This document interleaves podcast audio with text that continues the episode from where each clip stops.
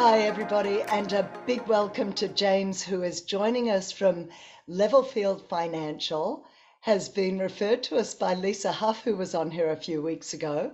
I'm not entirely sure how willingly. I think she nudged you in this direction. welcome aboard, James. How are you feeling about being here right now? Thank you, Carri. Uh, thank you for having me. It feels good. Yeah, you are my my first podcast, so uh, it feels good to um, have a conversation about Bitcoin. But yes, uh, Lisa says jump, and I say how high. So go, I say all right. I like that arrangement. I like that arrangement. Uh, well, look, I understand why she nudged you in my direction. I also hope it's the first of many because the article you've written, in particular, that you've got pinned in Twitter, which of course I will link to in the show notes, is quite in depth and really quite fascinating and takes us down a rabbit hole of its own. So we're going to jump right in. And I'm not starting with the beginning of the article. I'm starting with a bit that jumped out to me and I read out to my husband last night as I was reading it. So we're starting in the middle with quite, quite a dark piece, if I may say so. Um, hmm. And so it starts like this. so she, having missed here we go. If you looked at, if looked at through its most sinister lens, I might have to read this twice so people catch it before um, I ask you to expand on it. If looked at through its most sinister lens, controlled issuance of money supply in traditional finance is how central authorities keep their population on the road to serfdom. People work exponentially more onerous for a currency growing exponentially weaker, thereby being robbed of their time, expressed through destroyed purchasing power. So I'm just going to go through that again.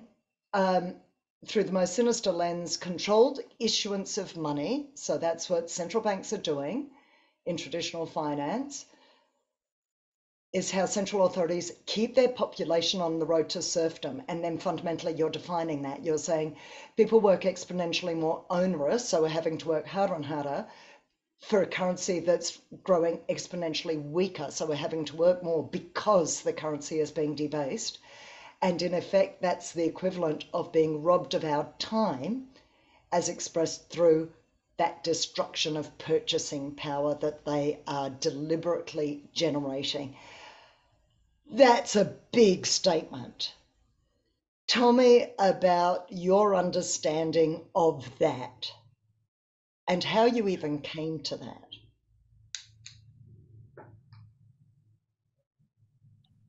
You went right for the uh, right for the punch right off the bat. I mean, that, that was impressive. Um, that, you know, when you hear the word sinister, people uh, they, they they poke their heads up.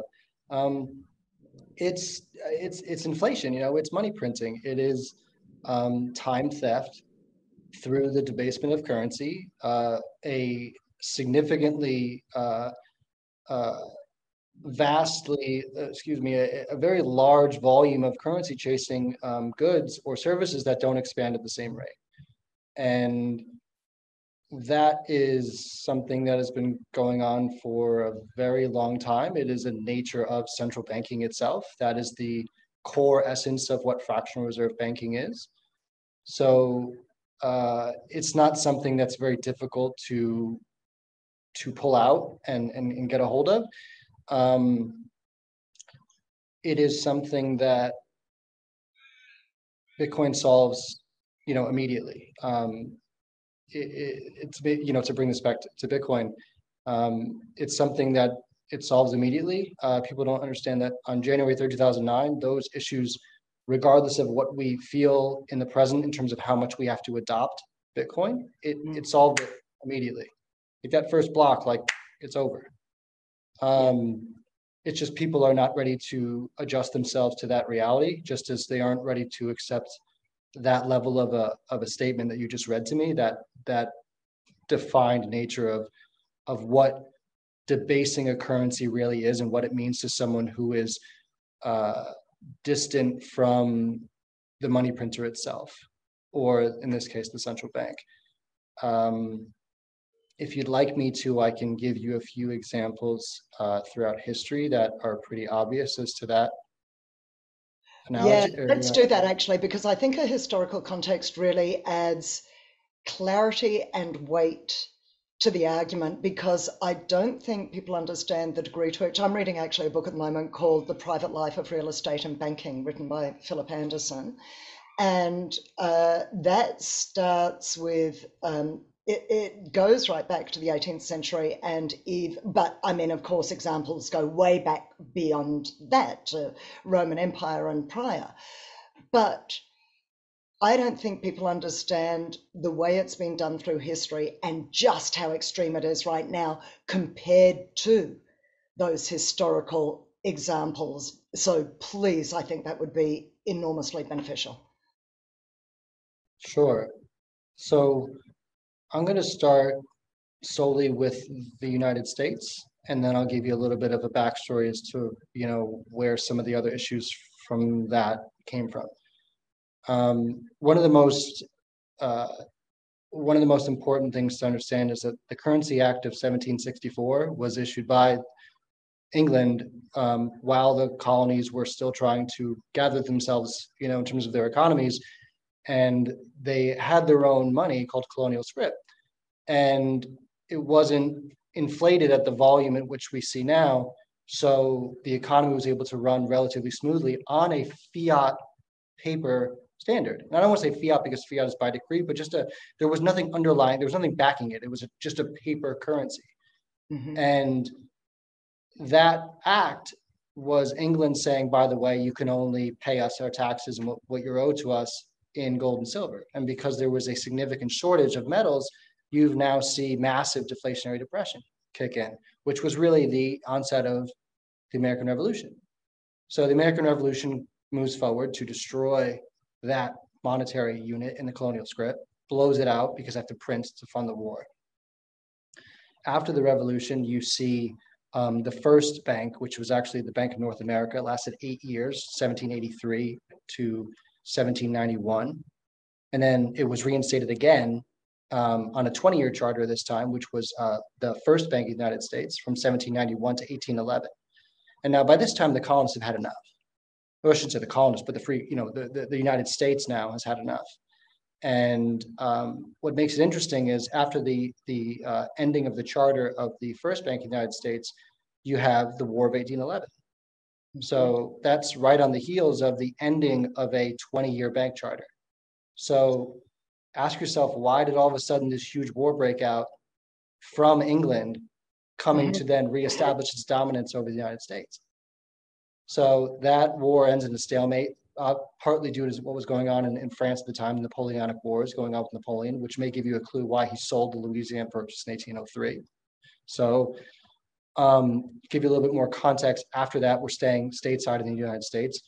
Um, you have now uh, the First Bank of the United States goes on, runs its course to 1811. You get this war, and obviously that war puts on a whole lot more uh, war debt, which then reinstates another bank charter, which is now the Second Bank of the United States, and that runs for another 20-year charter.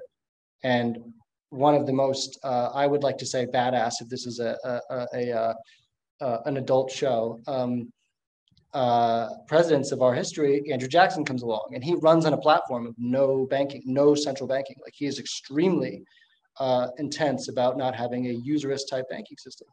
Yep. And yep. he routes out the bank. He he destroys the debt.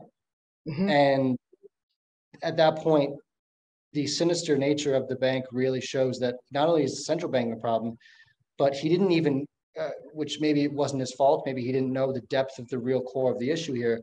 But because fractional reserve lending was still being done on a state bank level in the northern, you know, areas, you were still seeing a, a little bit of a control over the economies, uh, over the economy, and therefore you saw, a, I mean, a tremendous amount of growth in the 40s and 50s um, without a central bank, but you did see a little bit of turmoil, which of course led to a lot of tension which brings you to what happens next, the Civil War, right? So the, the pressures that led up to the Civil War were also um, uh, exacerbated by monetary policy. I mean, Lincoln, and again, I'm saying this very clearly, um, uh, slavery was an issue, but the main issue was the economic issue. Um, Lincoln wanted to preserve the Union.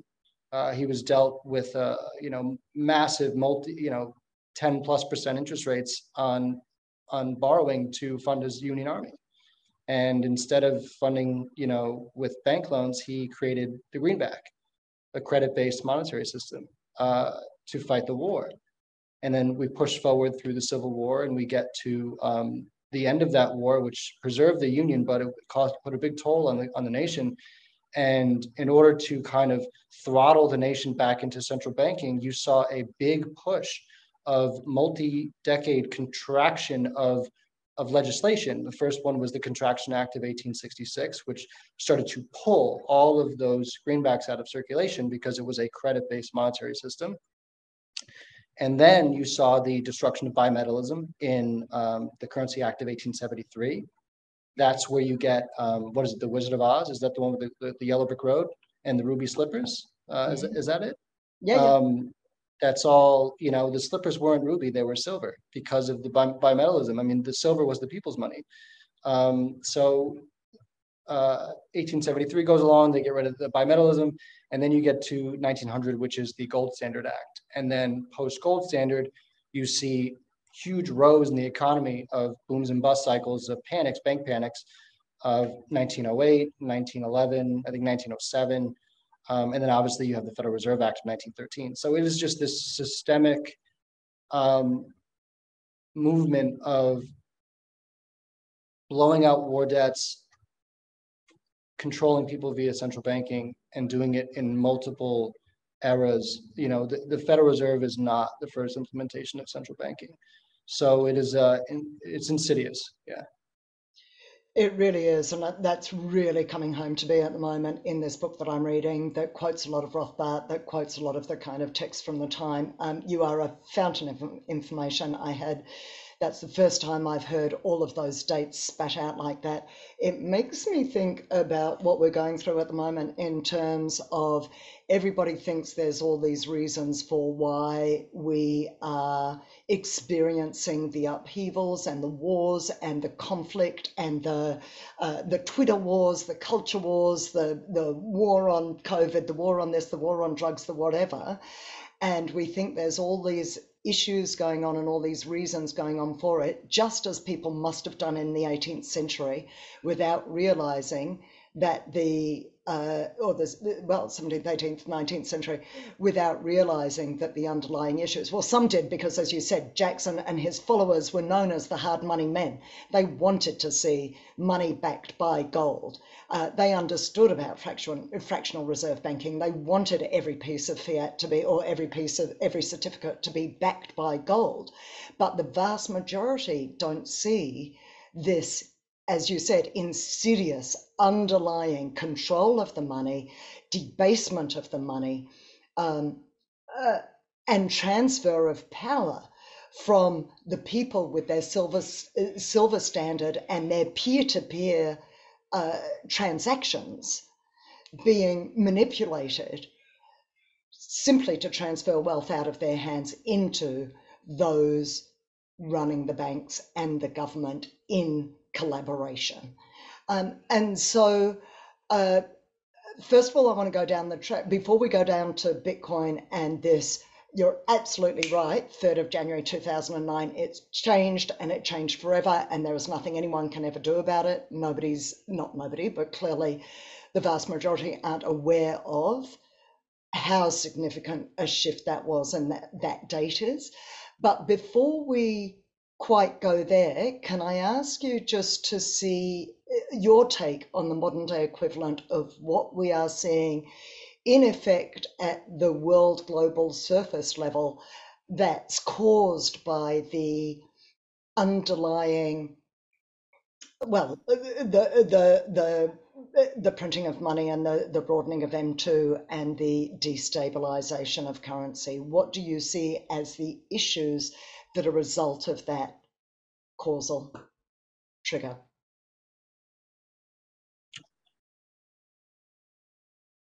I see the international bodies as the same thing you see on nation states, just coordinated together. Uh, it's just a concert of the same thing. Uh, it's actually maybe more destabilizing now because national central banks are somewhat acting different in terms of quote unquote not in concert together. Like you see uh, Japan, the, uh, the Bank of Japan, or, uh, they kind of let their their 10 year rate get to about 50 basis points, but they're still printing. While obviously we saw a huge contraction in uh, in the money supply, which you would see in rising interest rates in the United States through this last year. So uh, the level of how in tune they are in terms of their concert performance is getting a little bit out of whack. But at the end of the day, in my eyes, all central banks on a national level are subservient to the World Bank and the IMF, and of course the Bank of International Settlements. So that is where the majority of the gold is held. Um, gold is a a horrid, uh, horrid underlying commodity-backed currency, and I use the word commodity currency for a reason because it's not money. But um, the same way that you heard, if you've ever read Layered Money by Nik Bhatia, the same way when he talks about um, at the uh, the the Bank of Amsterdam and the beginning of the Amsterdam Stock Exchange with the the the uh, the Dutch East India Company and how you know they just said okay if you've, you've got some money from these merchants it goes right to us. It goes right back into the bank. You have to give it back very quickly. And there is no longer any uh, access to what he called first layer money right? Which is what you would think of as precious metal. Um, it's because you're never going to get it back again. You will always have a derivative of that. You'll never have hard money. And by the, with the ability to to control a commodity backed currency that has a limited supply like that allows you to put an immense amount of pressure via rowing interest rates on a, on, on, a, on a national economy. I mean, it's like what we just talked about with the Currency Act of 1764 before the American Revolution. When you when you mandate the payment of taxes in gold and silver and the new in the new colonies where you didn't have any of that, immediately deflationary depression, immediate pain. So uh, the gold standard is is a horrid monetary unit horrid. Go, Bitcoin is not gold. Okay, explain that because um, we talk about it as digital gold. People talk about um, a gold standard like it's a positive thing. This is great because it's it's the first time I've been introduced to this, and I absolutely will read this book that you're and we'll add it in the show notes. Uh, explain to me how that couldn't happen with Bitcoin, given there's limited supply, if we're being paid in Bitcoin and we're paying our taxes in Bitcoin, how don't we end up with the same issue all over again? Because um, scarcity isn't what you desire. What you desire is the inability to counterfeit. Right. So, okay, expand on that, please. So, I, when you say that, what I'm thinking about the counterfeiting is I'm going back to Rome and I'm talk, I'm thinking of gold-covered lead and I'm thinking of you know the the shavings around the edges. I'll, and, I'll give I'll give you another example that'll make it clearer.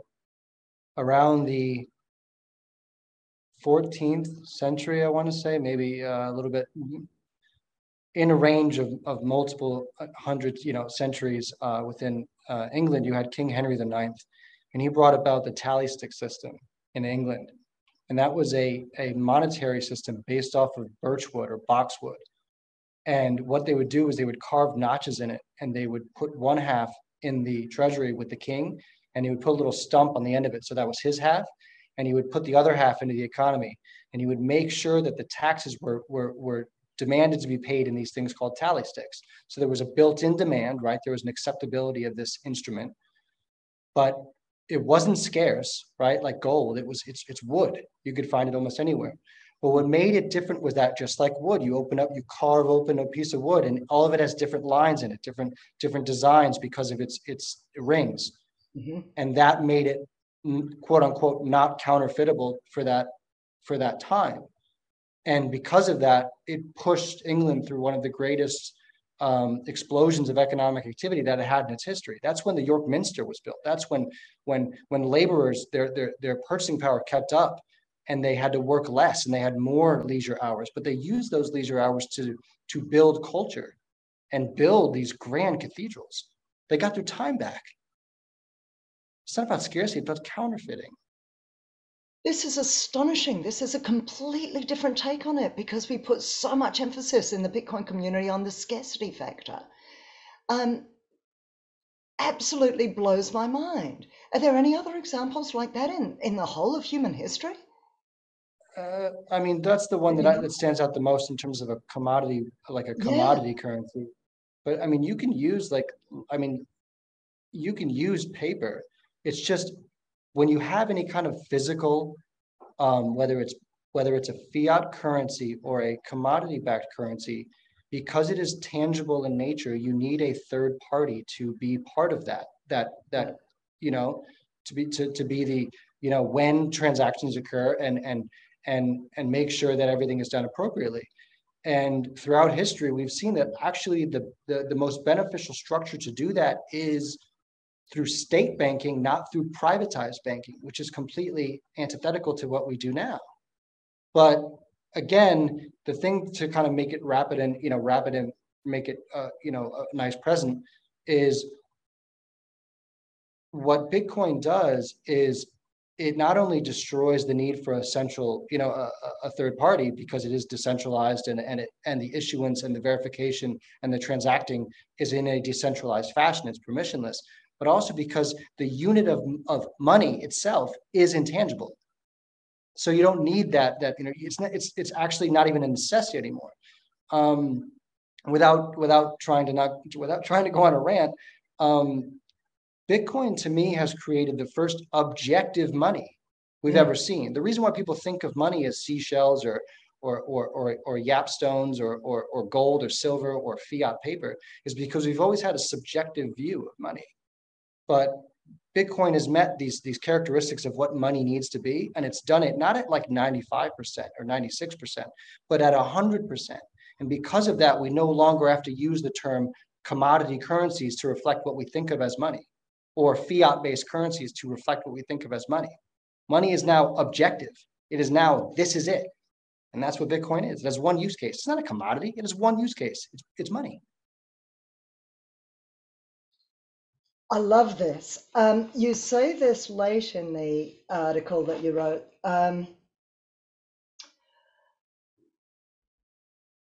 the signal we are looking for can be found at the depth of our oldest social structure, money, which has now been transformed through objective truth in mathematics and physics into the perfect signal. I'm going to read this whole paragraph, it's really cool.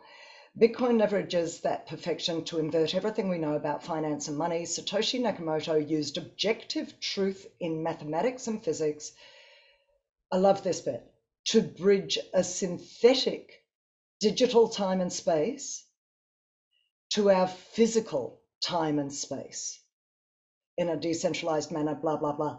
Can you speak to me about this bit of it? So we're talking about something that's A, deeply objective, and I want to get to the issue of clarity and truth in a different way in a moment. But right for the moment, I want to talk about the objective truth in mathematics because I said this to my son the other day. He was talking about something from school and he said, But of course, that's subjective. And I said to him, Yeah, but everything but maths is subjective.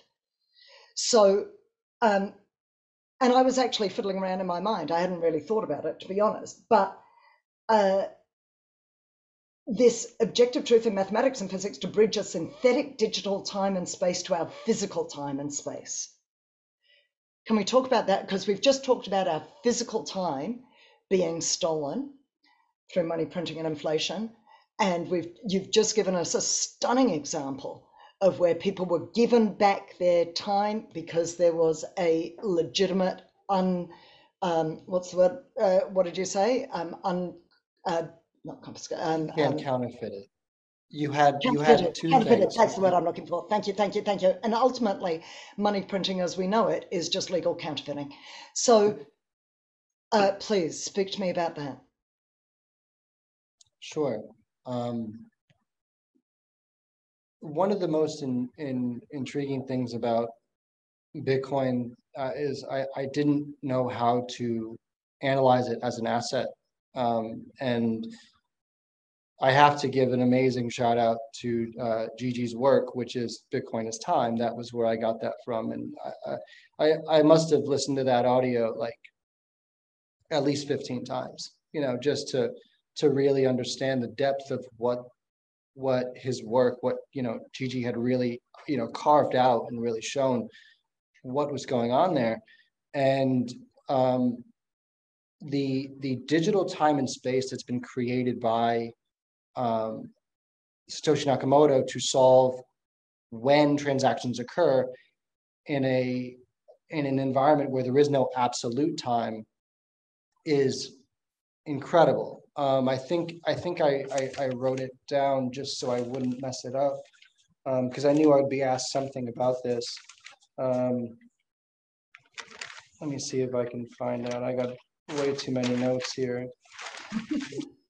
Yeah. Oh, okay. So, so he independently agreed on a series. Uh, his his breakthrough here was was was creating a way for us to independently agree on a series of events without central coordination, and for us to do that, you how do you all agree on time when time isn't isn't an absolute thing? It's relative, and how do you correlate it to the synthetic time, which is block height, and mm-hmm you know, what angle do you look at it from? Like in Bitcoin's world, there are no clocks, right? There's just there's just acceptable or unacceptable timestamps.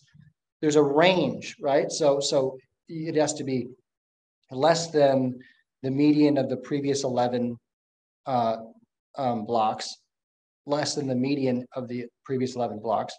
Um, excuse me, greater, my apologies. See, it's, it's be greater than the, than, greater than the median of the previous 11 blocks and less than um, uh, the network adjusted time plus two hours. So it gives you this band of time that's in our physical reality, and yet it has to meet those parameters to even enter the cyber world, which has no time whatsoever. But the time that is native to that world is block height meaning, but it's been created, right? There really is no, it's just information. I mean, it's all, what's the word I'm looking for? Um, it's all an abstraction. All software is just an abstraction. So, so, so Satoshi created an abstraction of perfect monetary policy rooted in objective mathematical and physical truth in A, asymmetric cryptography with mathematics, and B, upfront inescapable, unforgeable cost in proof of work to then bridge a physical time and a digital time that he made up himself, time and space. And he used the difficulty adjustment to make sure that we couldn't force forward the issuance schedule. So it, it almost binds all of our, it, it, it binds all of our work in a manner where where I, I'm sorry, I'm losing my thought. It's just it, it's too intense. I'm kind of like uh, going into into into la la land here. But um, it, yeah. Well, let me. It, it's just a very. Go ahead, please. I was going to say because this ties in. It's a very nice segue into. I'm actually going to come back to the start of your article where we talk where you talk about objective truth um, and I just want to go beyond, if you like, the technical side of this of this time and space issue to what it now means from that quantum level, if you like, into physical reality.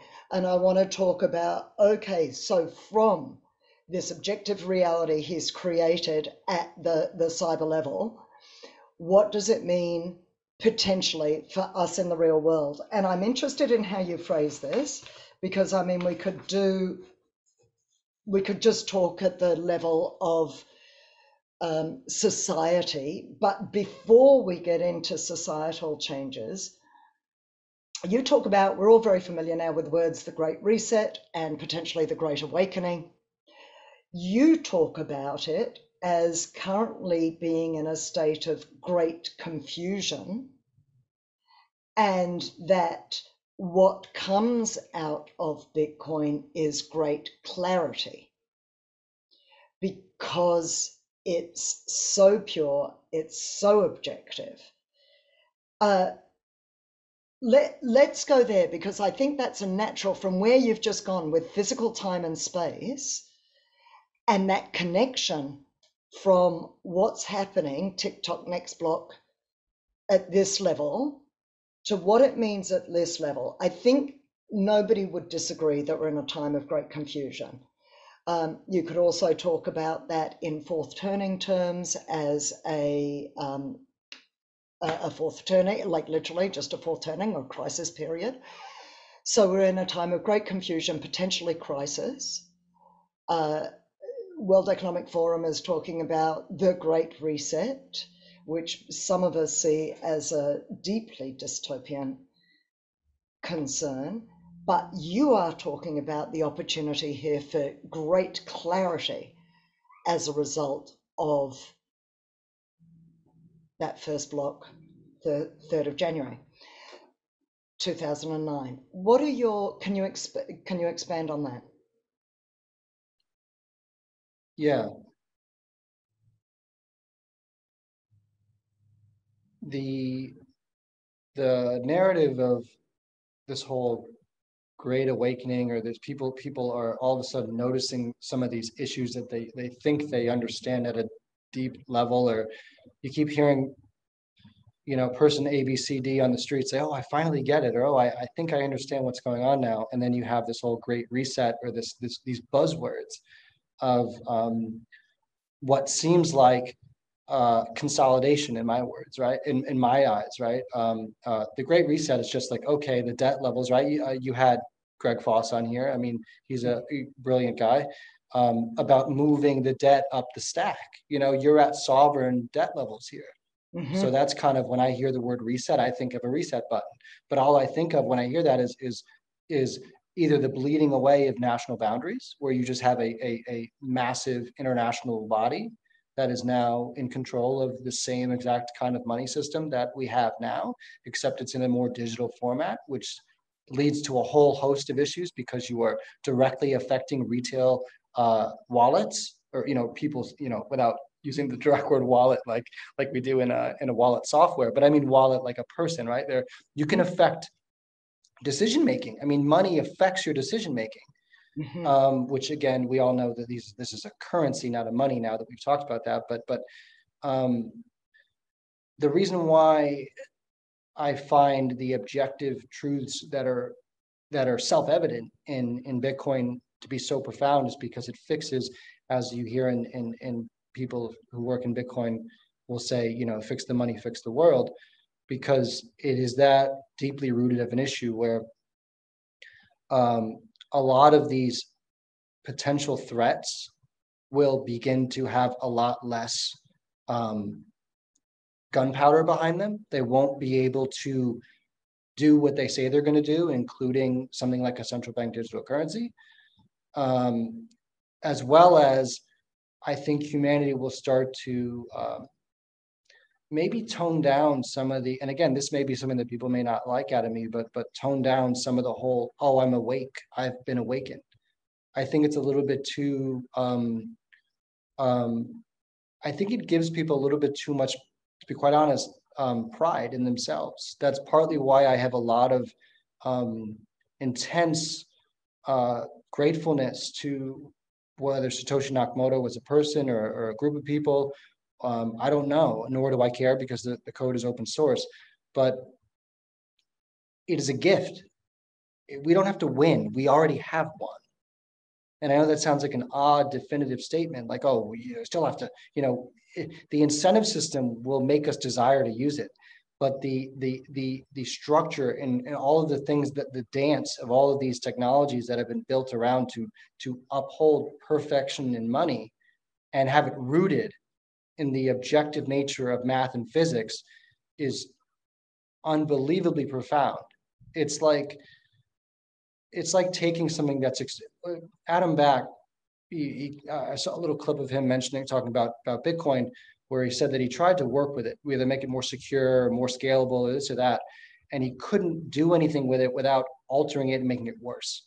It lived in this very narrow um, surface space, and to me, I felt like he was hitting on something where Bitcoin is truly a discovery. Like it, it, it's a it's discovering a mathematical artifact, as he put it, where where because it exists and because we have now found it, we can balance the entire world's weight on the head of a needle. You know, like it's it's this intense objective truth that establishes itself in the world every 10 minutes, block by block. And because of that, back to your original question, I believe we can take a breath and calm down from some of the overwhelming fear and dread that some people may fear of like, oh, you're going to eat the bugs. Like, come on, man, you're not going to eat the bugs. And also, don't don't be like, oh, I'm awakened. Like, don't you don't need to become the next Mahatma Gandhi. Um, just understand that money is a social structure that we are all now bound together via this chessboard. Right? You talked to to Knut in your other interviews. You know, I loved how, how, how. It's it's it's just a set of rules. I, I don't care if you're Jamie Dimon. I don't care if you're Warren Buffett. I don't care if you're um, one of the heads of the central bank. When you put that on your balance sheet, guess what? You have one queen and one king. You can't change the chessboard. That's kind of why I don't really stress over large pools. As a matter of fact, lot, everything has to get absorbed by Bitcoin, right? It's not it's not some things divided by 21 million. It's not like this and this, but not this divided by 21 million. It's everything, which means even the people you dislike will be involved in this system. They'll have to. Mm. But they'll play by the rules because Bitcoin does that to you. It forces your greed through an asymmetric cryptographic function, and out of it comes altruism, honest behavior, fiduciary responsibility, safe, simple, secure. That's all Bitcoin is. Are there, there's still going to be credit. There's still going to be loans. The, no, I don't think so.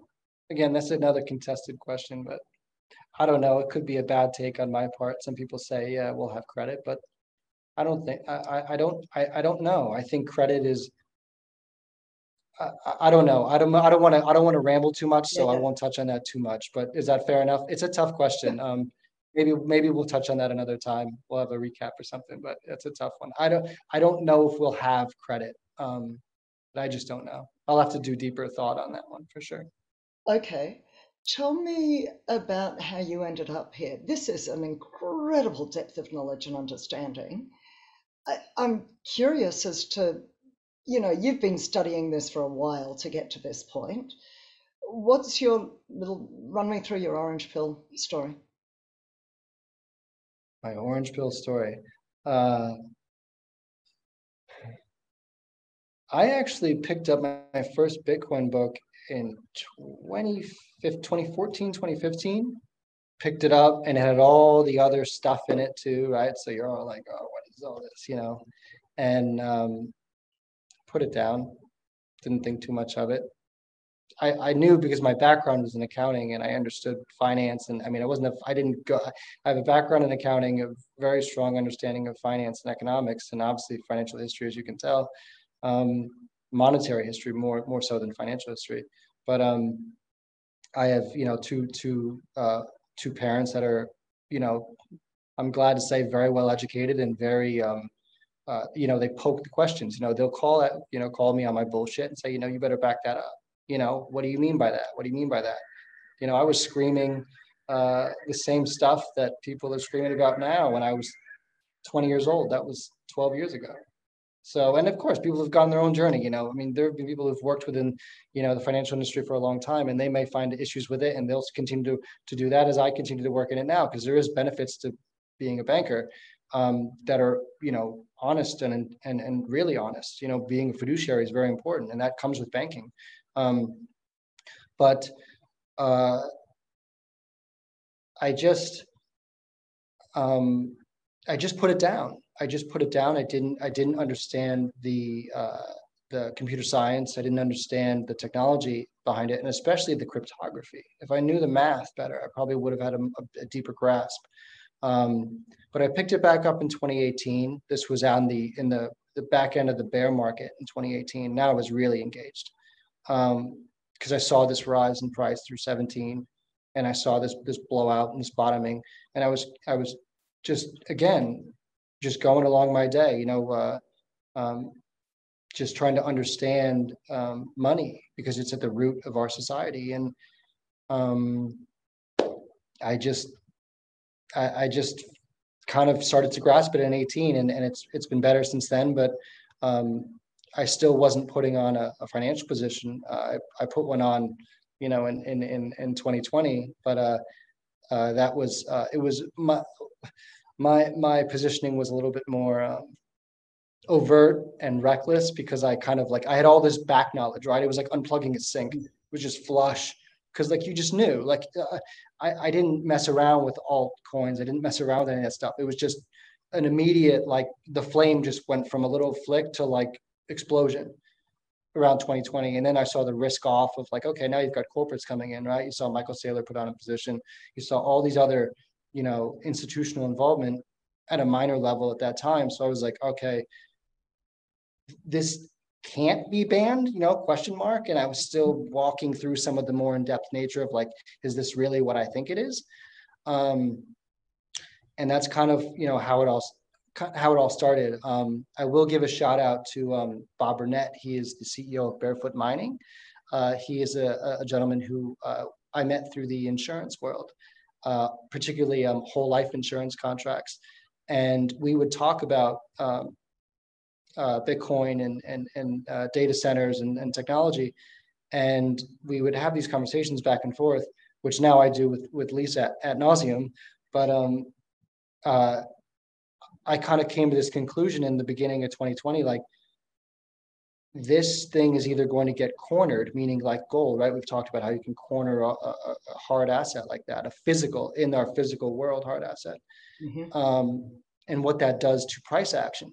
And I said, at worst, this thing either goes to infinity. I mean, it, like at its at its downside, it gets cornered and goes to infinity, or it survives and it is its own thing. You know, there is no real price you know, Bitcoin's an exchange rate. It's not a price. It doesn't have a money doesn't have a price. It's an mm-hmm. exchange mm-hmm. rate. Commodities have prices. Money has an exchange rate. So I was like, okay, this is this is something nuts. And you just you just fall down this hole, Carri. You just find yourself, you know, people say they buy Bitcoin at certain prices. You know, Bitcoin buys you. It buys your attention. It buys your curiosity. It buys your your your fears. It buys your passion. It buys everything about you. And you can't you can't escape it. It's like you discover you, finally are feeling fire, and you're like, this is nuts. Like this is nuts. So that was my that was my weird rabbit hole journey. But, I mean, I'm still digging. I'm still digging. I think we're all still digging. Yeah, ain't that the truth of it? Uh, how's it tied in with your personal values, um, your your faith, your beliefs, your understanding. We're talking about truth here. We're talking about, um, you know, I always find it interesting that we talk about money as being the kind of the base layer of society. And I've, I've struggled with that. I've thought, oh no, family and love and reproduction, frankly, the, um, the base layer of society. Uh, but indeed, everything has a value. Everything right. has value um, and everything is valued. And to that degree, um, the money meets, you know, money is a base layer. Okay, so um, so you're talking about Bitcoin as truth in money. Parallel that with me you, with your truth in life. Um, I kind of want to, I just want to touch on something you said where you, you said, you know, it wasn't money that was grasping you, what you thought the, the crux of life in terms of reproduction and, and, and, and food and shelter and all those things. Um, food and shelter, you know, all those things you need to survive, but they become exponentially easier with soundness of, of whatever your, your money is. Um, your at, at, at, your core, your money, all it is, all it is supposed to do is solve the double coincidence of wants. It's supposed to be a an intermediary between me and you as a buyer and seller of different goods. Where say I don't want what you're selling, or you don't want what I'm selling, but you're willing to take this median, which happens to be money. It makes trade a lot easier. Yeah. But it also has to be fixed. It also has to have certain characteristics, portability, acceptability, durability, divisibility, scarcity to a degree, right? And um, fungibility. And we talk Bitcoin meets all those in in dramatic and and amazing fashion where you have pure money. But to to the my idea of truth in life or or um, how maybe how Bitcoin helps that, how it how it helps with some of these these other underlying things like societal things and and, and faith to a certain degree.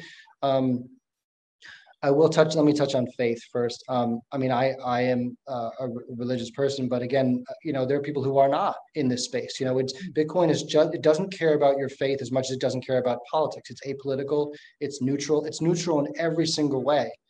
But there are weird interconnections that I always ask myself, like, you know, Bitcoin's permissionless. Like, it doesn't ask you what you've done wrong, but it's always accepting you, right? Like, sounds kind of religious to me. But uh, um, it, it, um, sound weights and measures, right? That's a biblical kind of thing, right? Like it's sound, it is thermodynamically sound. Um, but um, to the societal component, um, one of the ways to to really like definitively see the terminal corruption and decay of society is when the things that are supposed to breed become sterilized and the things that are supposed to be sterile begin to breed. So, to your social point, without getting into other deeper social issues, let's just talk about what would happen to me in terms of what you would call what should be breeding is sterilized, right? If I'm trying to keep up in a rat race where all of a sudden I want to push off marriage or push off having children, look at the birth rate decline. Like I should, and again, I don't have, you know, I don't even have a sing, I don't have a, any, any kids yet. So let me get that off the table yet because you didn't know that. But I mean, with sound money, I would be working less and less and less. My purchasing power would be reserved and I'd be able to have more time.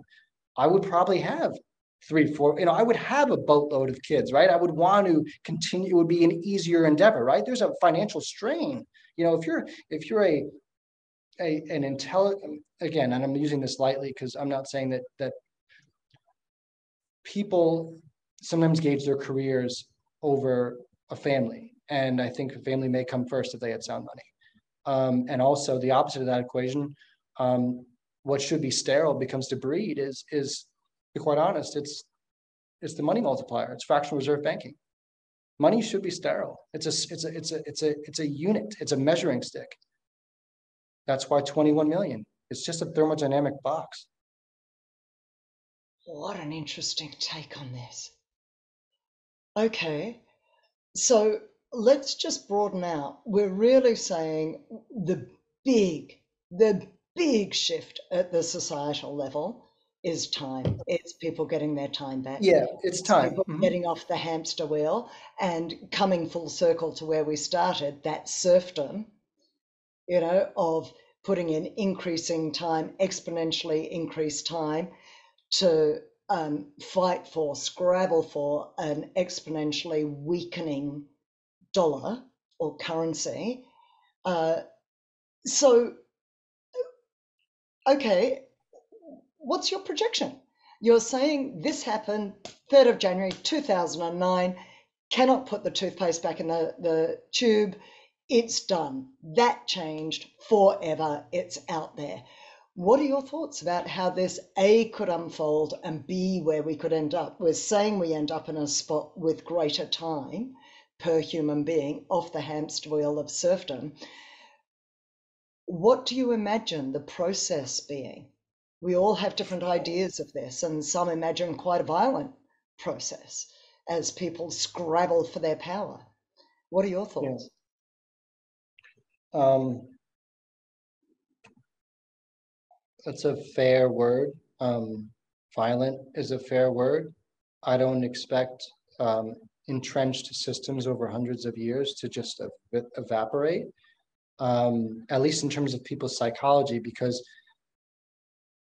almost technically it kind of it kind of did. We're just not ready for it yet. Like Bitcoin's already ready for us, if that makes sense. Mm-hmm. You know, we're the ones who are stalling, not Bitcoin. You know, there's already 19.1 what million Bitcoin already in existence. There's mm-hmm. only you know, whatever the, the, the difference is to be to be mined.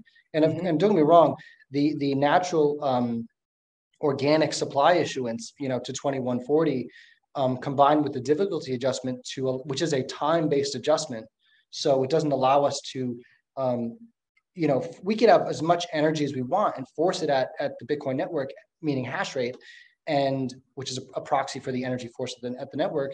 Um, and you're not going to get more Bitcoin. Bitcoin is really a function of time. Yep. So, um,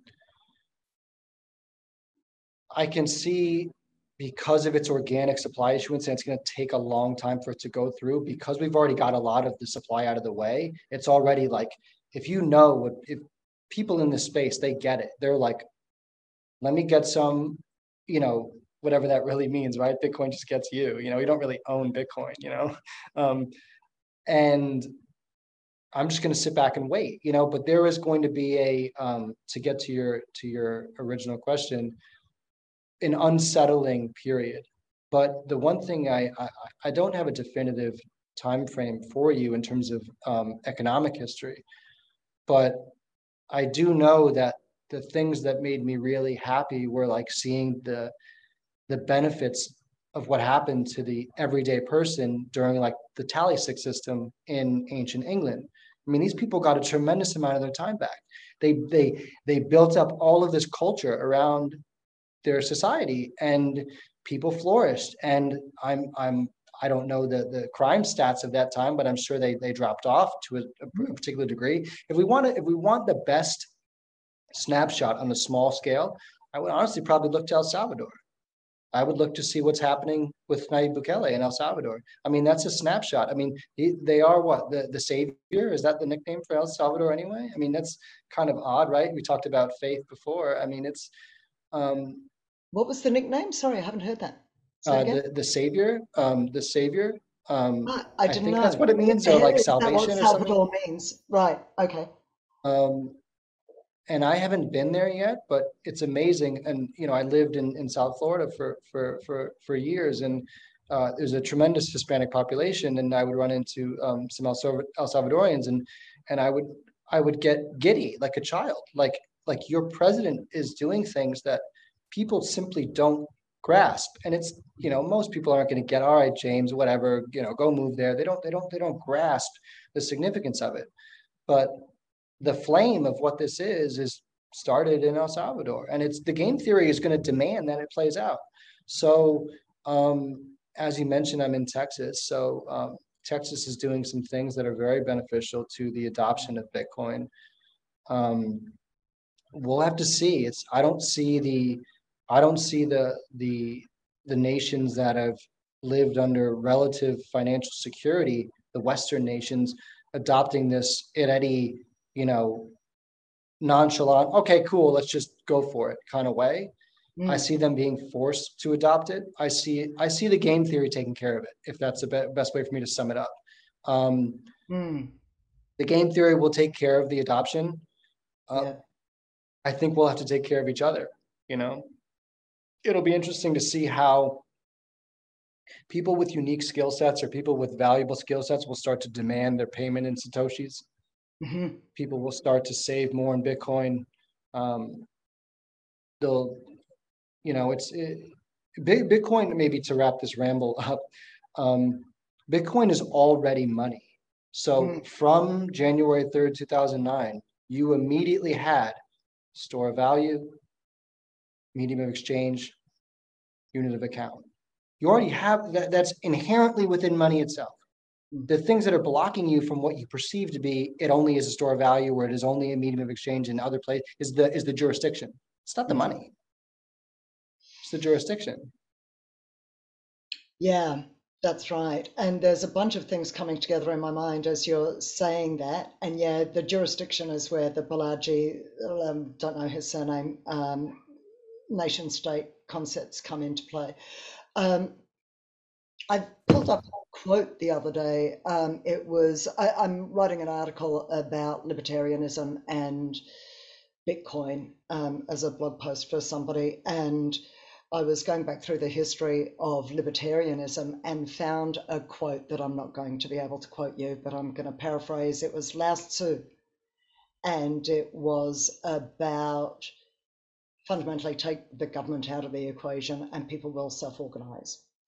And what you're one of the the clips doing the rounds at the moment from El Salvador around the cleanup of crime there is all the gangs in prison. Have you seen that clip doing the rounds at the moment? All the gang, eh, the yeah. the gangs being uh, managed in prison for better or for worse. Um, so that idea that once you've got sound money, um, and I'm not saying that El Salvador has minimized the size and control of state because that clearly hasn't played out yet, but it has created some sort of self organization that's led to this reduction of crime. That perhaps when you're talking about the tally stick and the potential reduction of crime in that era, um, and those quotes that you're getting from people, from local El Salvadorians about we can go outside, we can play outside, we can go to the shops. We don't, you know, we're, we're not being, uh, we're not being asked for protection money. We can run our businesses just being able to get on with life. And I heard this really interesting thought on something not so long ago about uh, it was someone who had spent a lot of time in China, and the fact that we imagine that they have far less freedom in China than they actually do, just as we imagine we seem to have a lot more freedom in the West than we actually do. We have the freedom that an animal has in a cage, in a zoo. We have the freedom to explore that cage. And that's about as much as we're given. And so I guess what I'm imagining as I, I imagine all of this is I'm I'm imagining a space. And I don't think it's a utopia. Human beings are human beings, but as Jeff Booth would say, Human beings are influenced by our environment. And if you're in a safe environment, why would you want to commit crime? If you've got the time to have your family, if you're not being stolen from by the government on a daily basis, if you're not on this hamster wheel, why would you need to do drugs? Why would you need to do crime? It creates a whole different, you know, it, it, and this is some of the, uh, Gabor um, about addiction and the fact that when you put the rats in an environment where they can play versus rats in an environment where all there is is cheese and competition, uh, you get a very different kind of rat, one that's that goes for the heroin, the water with the heroin in it, versus the one that's just got no interest in that. I'll just go with the plain water, thank you very much. It doesn't do anything for me. It doesn't get me high. I'm high enough. I'm whole enough. Uh, and so my sense of what this does to us at a DNA level, at a cellular level, in terms of our human action, our behavior, is just it's everything you've just said about Bitcoin owns you. Bitcoin changes you. It, it, it's unfathomable. Uh, it, it's hard to imagine. It's hard to imagine. Well, it, it changed you. Did I mean, you said at one point you were a fan of Janet Yellen and Elizabeth Warren and a recovering liberal, right? You've gone back through my tweets. yeah, that's I'm right. always taught to do. I'm always taught to do my homework. Yeah, um, but that that that that sense of of what you're what you were looking for in quote unquote, you know, left leaning pol- politics was this sense of fairness I yeah. think. And this sense of, I think what I got out of the question you posed to Lisa, which I'm again paraphrasing it, but it was really about um, how does it, you know, how does it alter the way we we interact with money and and uh, uh, meaning, meaning, meaning the investment landscape, uh, maybe for the lack of a better word, the definancialization, meaning you can go and be the best plumber you can be or the best you know sewer cleaner right? I think that was today right? Yeah. You're on it. So so whatever it is whatever it is whatever that job or task is that you're performing at whatever you want to do you don't have to go home and be a 24/7 financier to, to manage your money because you're you're constantly losing to inflation, time theft, thievery. And now you can save in a system that it's as easy as just putting it away.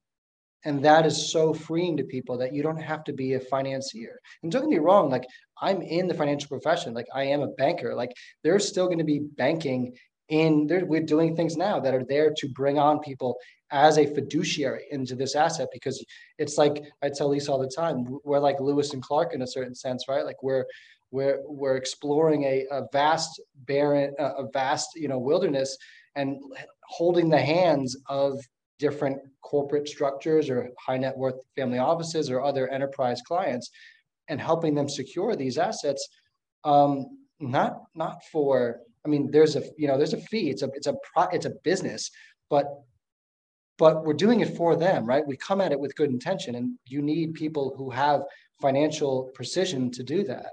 So there's always a role for i don't want to i don't want to destroy the idea of, of banking right? You don't get mad at a food bank. You don't get mad at a sperm bank.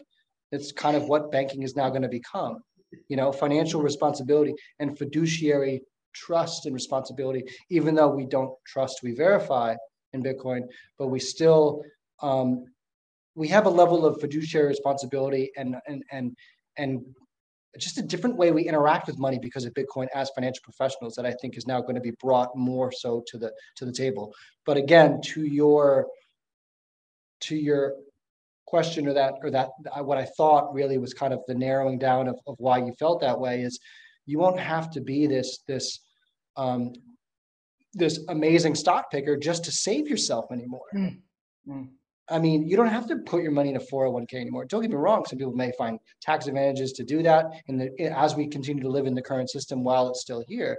But you just save more than you spend, put it into Bitcoin, and have a long enough time frame to deal with what is perceived as volatility, which it really isn't. I mean, hmm. there is no volatility in a thermodynamic system. There's just volatility in everything else. Everything else around you is volatile. Bitcoin is flat. That's what people say Bitcoin is a binary outcome, right? Is it zero? Bitcoin's either going to zero or infinity.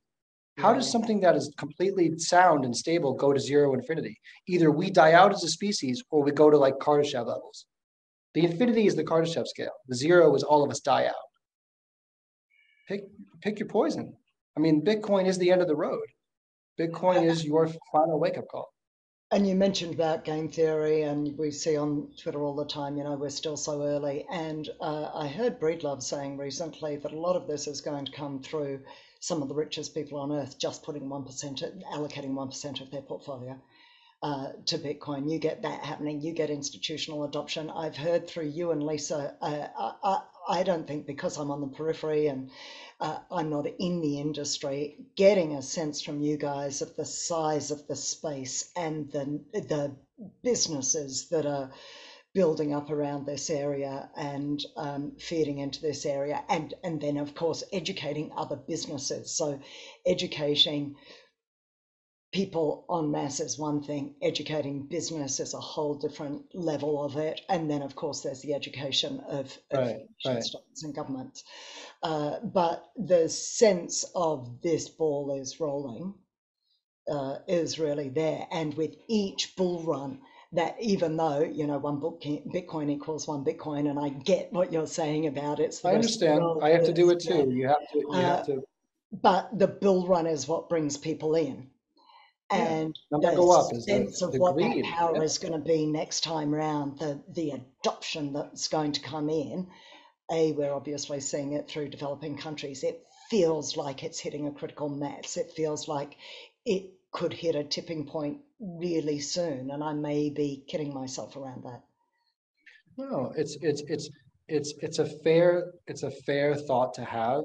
I think um, whenever I try and measure where we are in terms of global adoption. I mean, you could you could look at um, active nodes and and then look at the total population and maybe give you some kind of grasp there. But is that is that really the best thing?